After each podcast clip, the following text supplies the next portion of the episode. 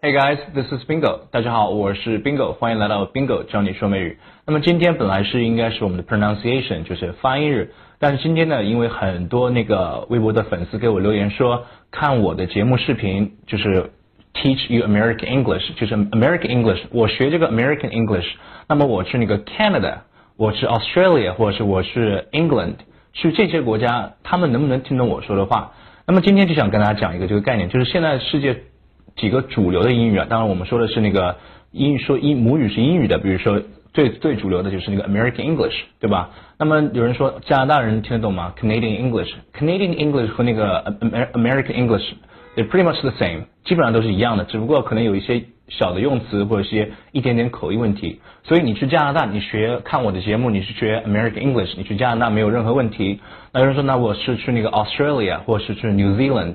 有没有问题呢？也没有问题，就你说他们肯定能听懂，但是呢，像那个 Australia 和那个 New Zealand，他们都是地方口音还蛮重的啊，特别是那个比较著名的 Australian accent，对吧？就是比较重著名的那个澳洲口音啊，所以你可能会听不懂他们说话，反而，但是你现在就是你把这个你自己的表达学好之后呢，他们一定能听懂的。那有人说我是 England，对吧？我是那个 Scotland，那么他们他们能不能听懂呢？那英国呢？你是英国还好一点，你是那个 Scotland，对吧？典型的那个。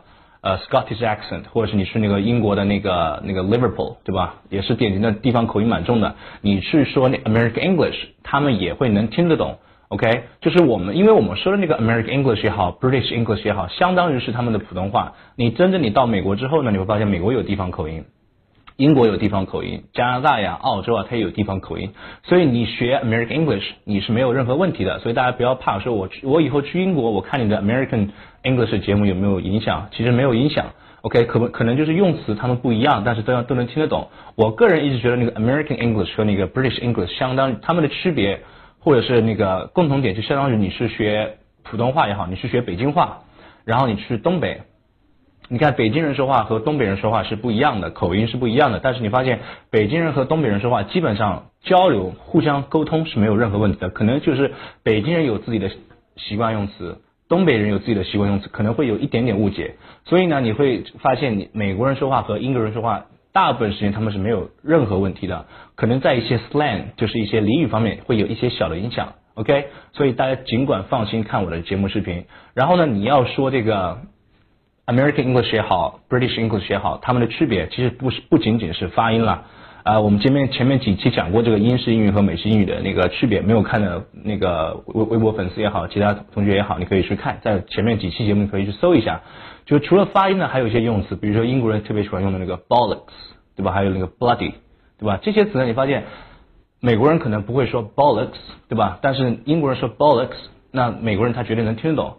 那么美国人也会说一些比较特定的表达，那么英国人能听得懂呢？他也能听得懂，只是他自己不会去说，但是都听得懂。所以大家想把英文学好的话，你不用担心说，哎呀，我这个说了学美美语，那英国人听得懂吗？当然可以听得懂。而且我建议你们，除非你以后要去 England，你以后要去那个 Australia，你可以去多研究。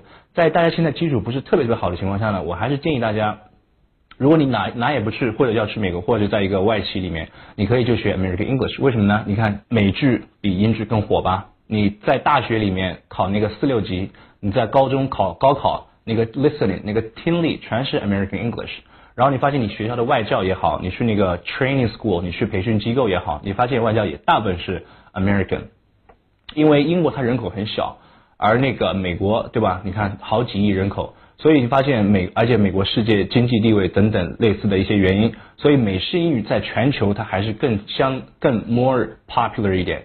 所以我还是希望大家，就是哪怕你不喜欢 American English，你也要去适应一下，不然的话你看美剧也听不懂，对吧？你以后找找工作啊，或者是跟美国人接触啊，也会受点影响。OK，所以尽情的是看我的节目，不要担心说，呃，英国人听不懂你说美语，或者是澳大利亚人听不懂，你要跟印度人说话，你要跟日本人说话，对吧？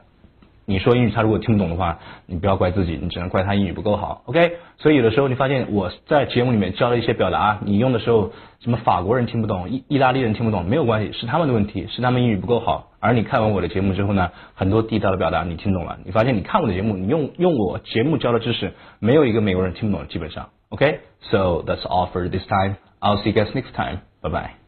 So if you find this video useful, you can subscribe to my channel, you can like it, you can also leave a comment if you want. If you're interested in coming to my show, you're more than welcome to contact me by sending me a message or leaving a comment below. I'll see you guys soon. Bye bye.